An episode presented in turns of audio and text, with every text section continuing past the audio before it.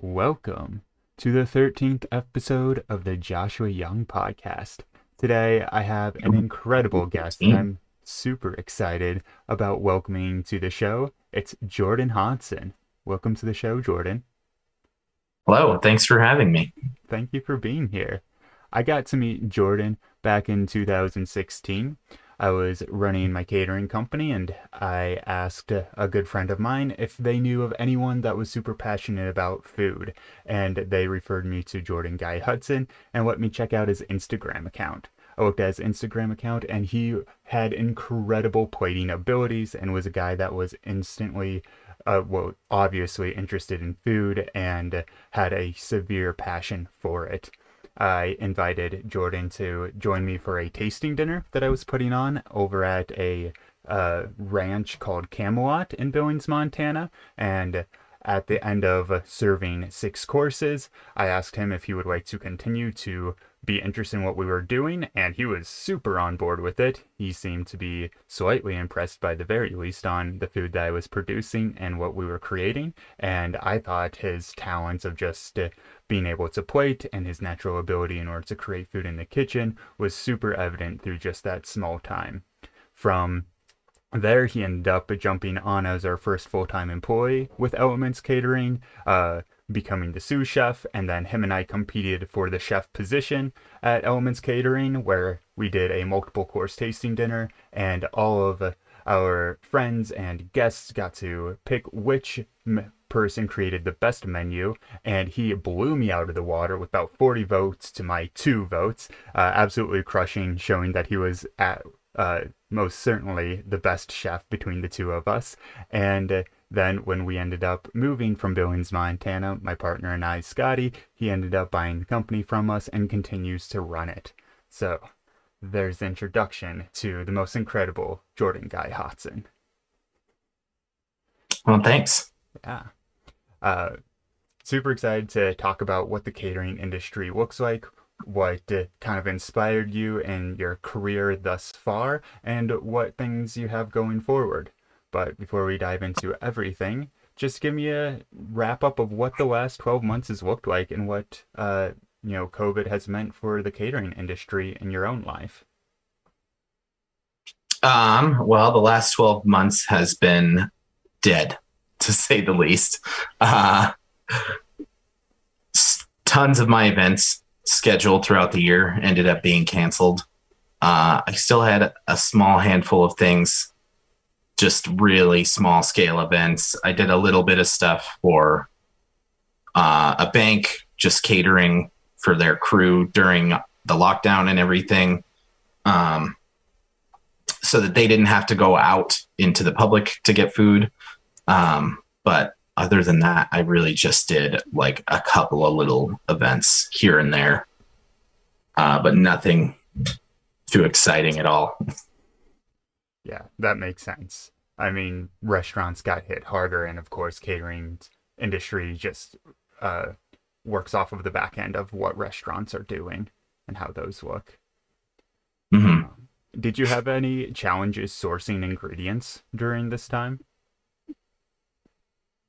Um, it was a little challenging to find uh, anywhere I could get meat in bulk at first. Uh, but that was really just like the first month, probably, of COVID. Uh, just when everybody was just buying everything, like when all the shelves were empty, and then there were limits on how many things you could buy. Um, I've been kind of small scale. I, I everything had been a little bit smaller scale uh, leading up to that. I hadn't had any very big events for a while, so I hadn't even been used utilizing um, Sysco or anything like that. Uh, so it was a little bit of a challenge, but we figured it out. What did you have to do to figure it out? Um, mostly just multiple. uh, like I'd have to go to different Albertsons. Like I'd have to hit multiple Albertsons in one day, or go to Costco multiple days in a row. Stuff like that everything was so small scale though that it didn't it wasn't really a big deal was there any trends that you saw develop in the food industry business from 2020?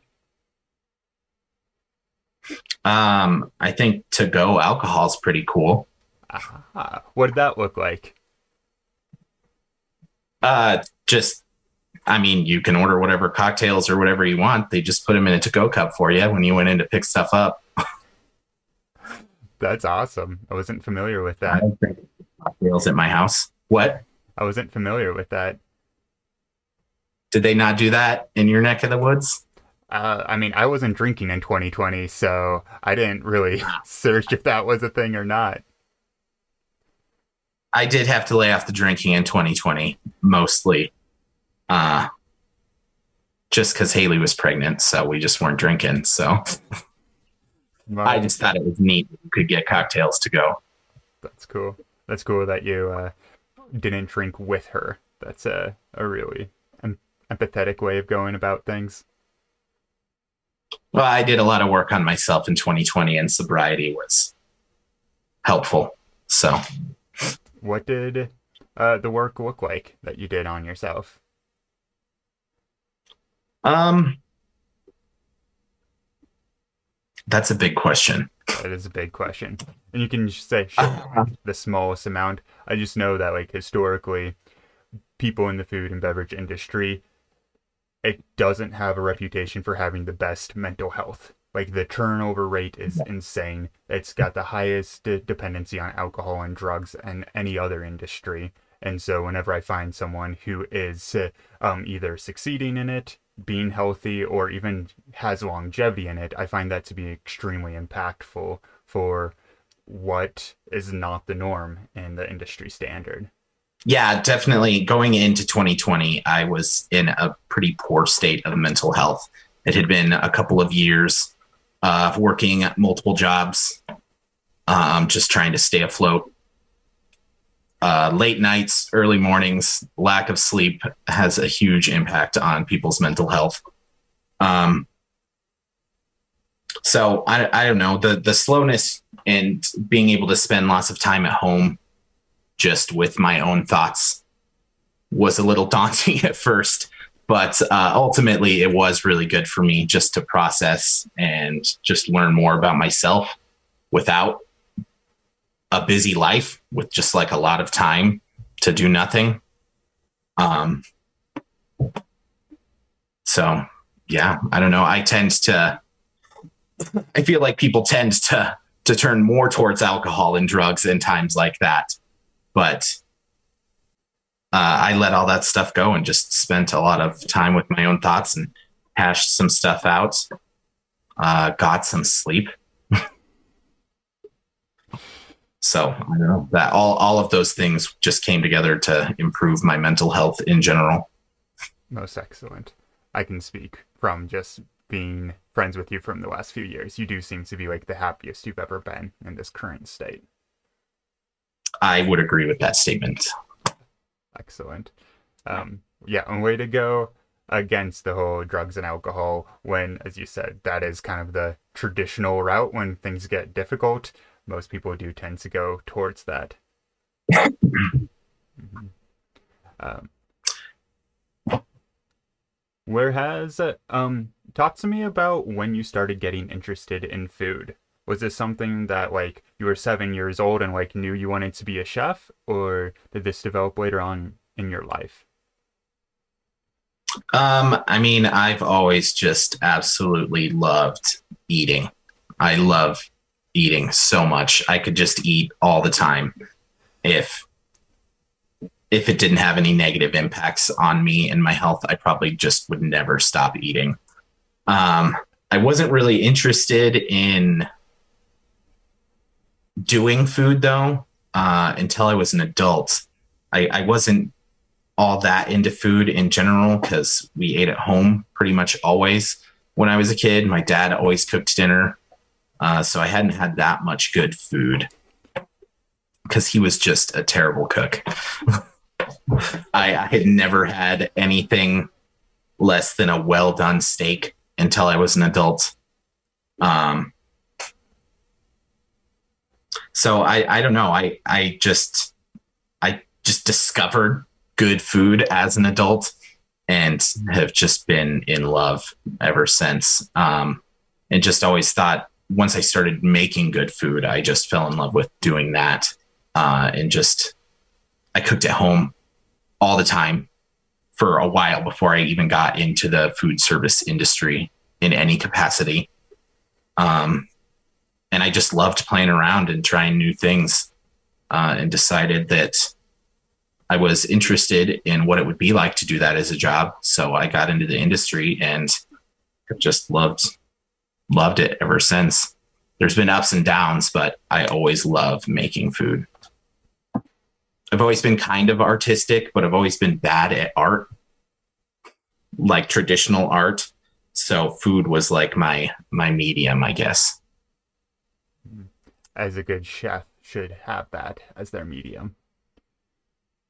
When you uh, first started cooking at home and started diving into the world of culinary, what were those first few months like? What did you start experimenting more with? What were you enamored by? I know for myself, like I when I like my first few months into the cooking industry, it um I was like super into scrambled eggs and finding all of the different flavors that you could incorporate into scrambled eggs based off of seasonings and just being like, man, scallions mm-hmm. with lime is completely different than like, you know, cinnamon and nutmeg. And those, you know, play both well on an omelet. I don't know if I ever really spent a whole lot of time doing anything like that. Um, the first stuff I really got into was like smoking and barbecuing. Um, so I did a lot of that.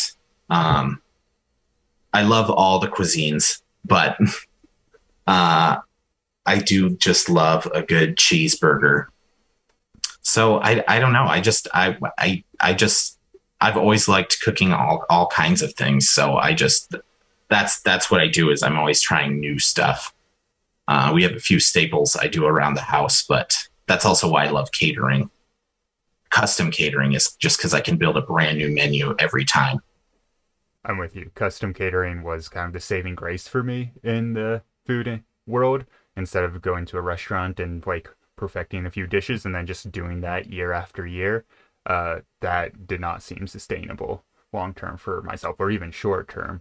So it was nice that you continued on the tradition of like wanting to continue to and add variety to the food that is being offered to the Billings public. Yeah. Hmm? Stagnant, just doing the same stuff over and over again just gets old. Yes, it certainly does. Uh, what are the staples in your house? Um, my wife is a pretty picky eater, so not anything too exciting. Uh, we do steak a lot, which is totally fine with me. Uh, I grill a lot, even in the non grilling months. At home, we're really mostly like 90% just meat and vegetables and potatoes. We do soups and stews. But other than that, the, only time we really venture much differently from any of that stuff is like tacos, which are pretty basic in our house, anyways, not the ones I cater. Yeah, having a picky wife kind of limits what I can play with at home a little bit. Well, maybe that'll either prepare you well for your new daughter's palate, or it might just make you, um, well, maybe maybe your new child will be the female in the house that actually starts developing a fantastic palate. I'm, I'm really, really hoping I can I can change that. Say I'm really stoked to start playing around in the kitchen with her. I can't wait until she's old enough to come help me out. That is so exciting, man. oh, what soups and stews do you make? Nothing out of the ordinary. Chicken noodle soup, tomato soup, uh, stews.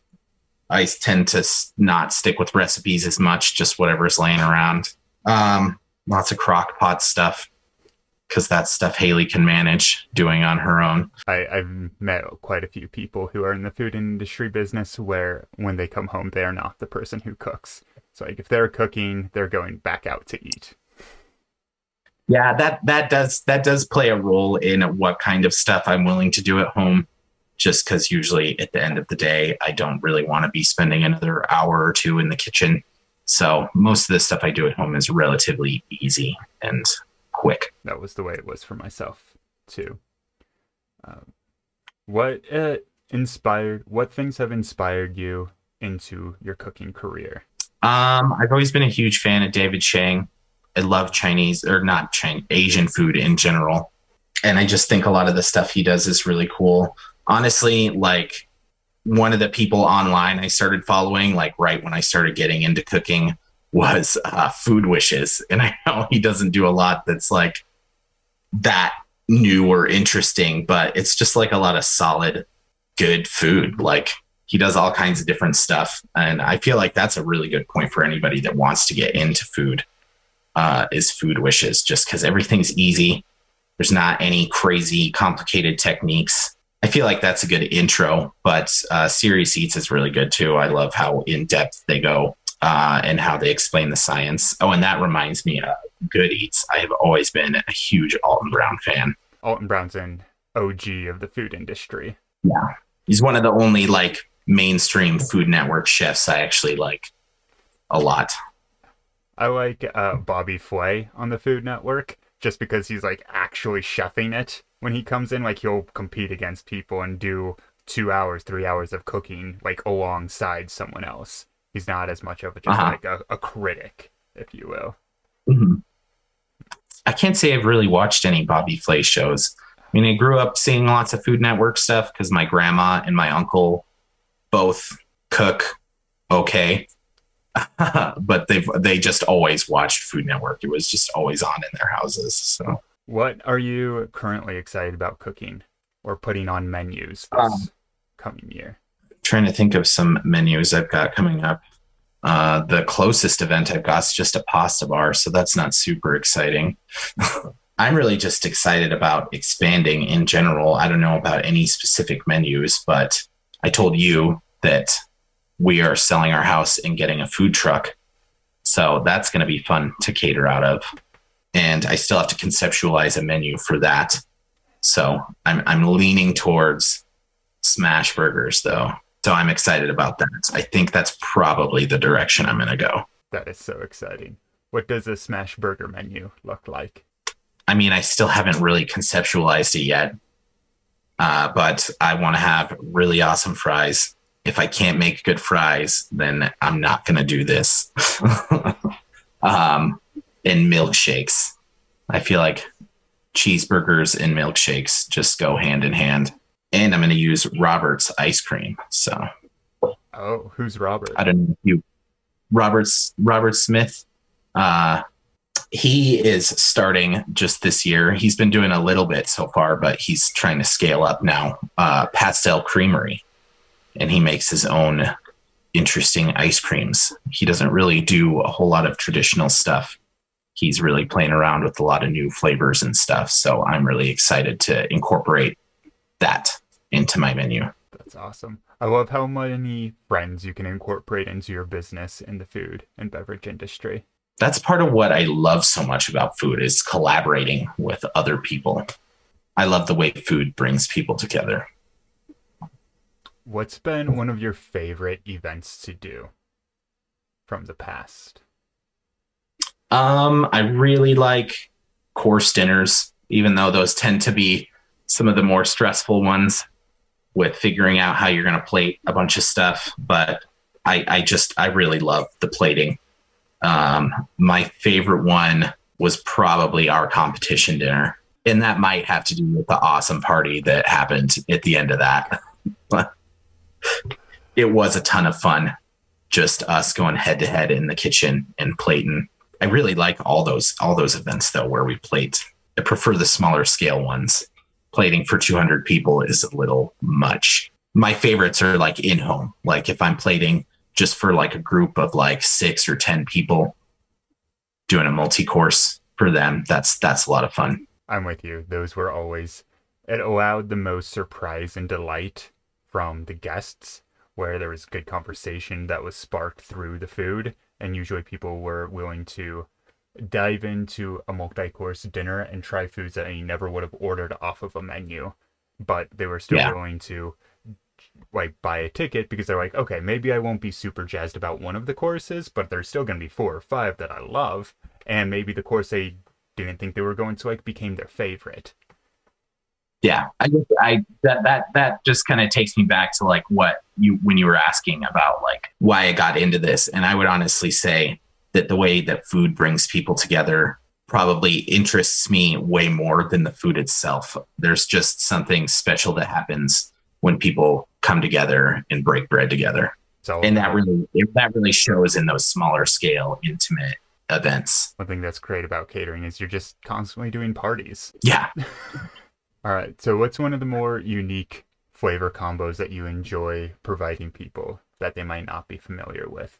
I know for myself, one thing that you gave me a ton of crap for, and everyone does whenever I used to put it on a menu, was a pea and white chocolate soup with macadamia nuts. Uh-huh. And everyone is just I like, remember yeah, yeah, of course. and everyone is just like, that's going to be disgusting. And they eat it and it blows their mind. It really does. I, I, I'm not like super into that dish, but like I was blown away by how well it worked when I finally tasted it. Interesting combinations. I'm not good at being put on the spot like this. Just one of my my recent events. I feel like when you tell people that aren't that into food about it, they think it seems weird. But I just did this like sesame glazed beef with some uh, bacon roasted Brussels on polenta and I did like a honey glaze on the Brussels. And I know that doesn't sound like that crazy, but people think something like that is going to be weird, like honey glazed Brussels sprouts, because a lot of people are unsure about Brussels sprouts because they've never had good ones. And then mixing sweets and vegetables is a little weird to people that aren't super into food. Uh, but that dish was was a hit. I just had a small plates event like a week ago and I did that on the menu. So That sounds fantastic. How'd you do your sesame glaze?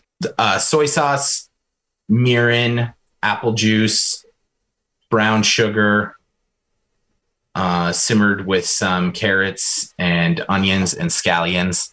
And then I sous vide the beef in that juice. And then I finish off the beef in the oven and reduce the juice down into a glaze. God, that sounds great. It was fantastic. I really love that dish. Yeah, well done. Oh, and sesame oil. That's where the sesame comes from. From what? Sesame oil. I forgot to list that off in the ingredients. That's great. Uh, what's your favorite dessert to make? Uh, you really got me hooked on pot de creme. It's so easy to do sous vide in the mason jars, and it's really, really versatile. You can play with any combination of flavors in the pot de creme and toppings. And it's just even just a plain pot de creme by itself with no toppings is fantastic, but putting stuff on it really takes it up. Yeah, pot de creme is a custard that's got about twice as many egg yolks in it than a creme brulee has in it, and you don't toast this top, which makes it, as you said, extremely versatile. My favorite pot de creme topping, um, by far, is apple pie Kit Kats to put on top. Apple pie Kit Kats. I can't even say I've heard of those. They're incredible. Do yourself a favor. One Yeah. one I just did last week uh, on that small plates event was a ginger pot de creme with a spiced rum cherry sauce and crumbled gin- ginger snap cookies, and that was pretty bomb. That sounds fantastic. That sounds real good. Uh, And you can just you can do any combination of flavors to fit whatever season you're in. You can make it springy with some berries and mint, or fall with some sweet spices. I remember doing a pot de creme uh, where I did a cinnamon pot de creme when topped it with what I called churro crumble on top, which was just crushed Oh, yeah. cinnamon toast crunch. I remember this one. Yeah, the, the that was bomb. It was so good. But the people, uh, when we came back to like collect our dishes from the event, they're like, "Is your crushed up churros? Is that just cinnamon toast crunch?" I'm like, "Ah, you caught me." If you're doing a multi-course dinner, what in your mind makes a good first course? Because personally, I try to stray away from salads as a first course. I think they have their place, but uh, yeah, I'm curious for you. That's that's always been my struggle. I'm like, man, should I do a salad or should I do soup? And I know those are both like the traditional options, but they're also just good intros to meals. I don't know. I feel like a lot of people, when I'm consulting with people, they usually want a salad. So I end up doing that a lot. But if it's totally up to me, uh, it's usually soup because I just love good soups. Yeah, I think a good soup can blow people out of the water more than a good salad can. Yeah, definitely. That is the uh, meat of the podcast, where I talk about kind of where the person is in their current life and what's going on with them. Now we transition into something called the sweets of the podcast, where I just want to get uh, Jordan Hodson's uh, take on whether these subjects are overrated or underrated. All right. All right. You can give as much description as you possibly want. First one Uber Eats. Uber Eats. That one, I don't know. I'm a little conflicted about that one. I mean, it's I'm sure it's it's probably saved a lot of restaurants throughout the pandemic being able to have a delivery service like that. But they do take a decent cut from the restaurants for that service. I don't really utilize it like ever just because it's expensive and I'd way rather just go pick it up and give my money to the restaurant. However, it did give me a job when I didn't have much work during the pandemic. It was really nice to just be able to be like, I need some money today, go do deliveries for a couple hours and then be done. Uh, the freedom of it is nice, even though it's less than ideal work. There wasn't much work to do in 2020 because of the pandemic. That did help me out, even though I don't necessarily like supporting them by utilizing their delivery service. Sounds like a catch 22.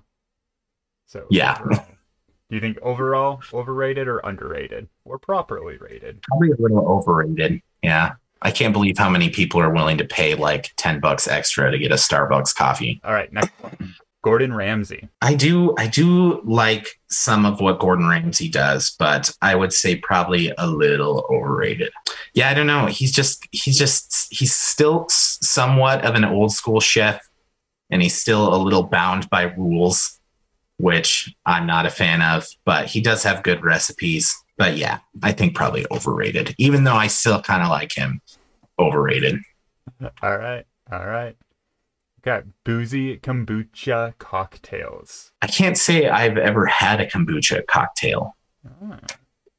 So I don't I don't know if I can have a, an opinion on that until I have one. I do love kombucha, but I've never made a cocktail out of it, so I don't know. Black truffle oil. Definitely overrated. It does have its place, but way way overrated. And a lot of times the flavoring in black truffle oil is artificial flavoring. So consider that. Consider that on your $12 bottle. Rick and Morty. That that one's complicated because I really really love Rick and Morty. I really enjoy that show. I think it's hilarious, but the weird culty following it has is is yeah, it's a little weird the way some people follow that show. So even though it's fantastic, it is a little overrated by some people. I love this game because of that. Because it's not about whether you like something or not. It's just kind of like the perception is if it's yeah. too hyped. Yeah.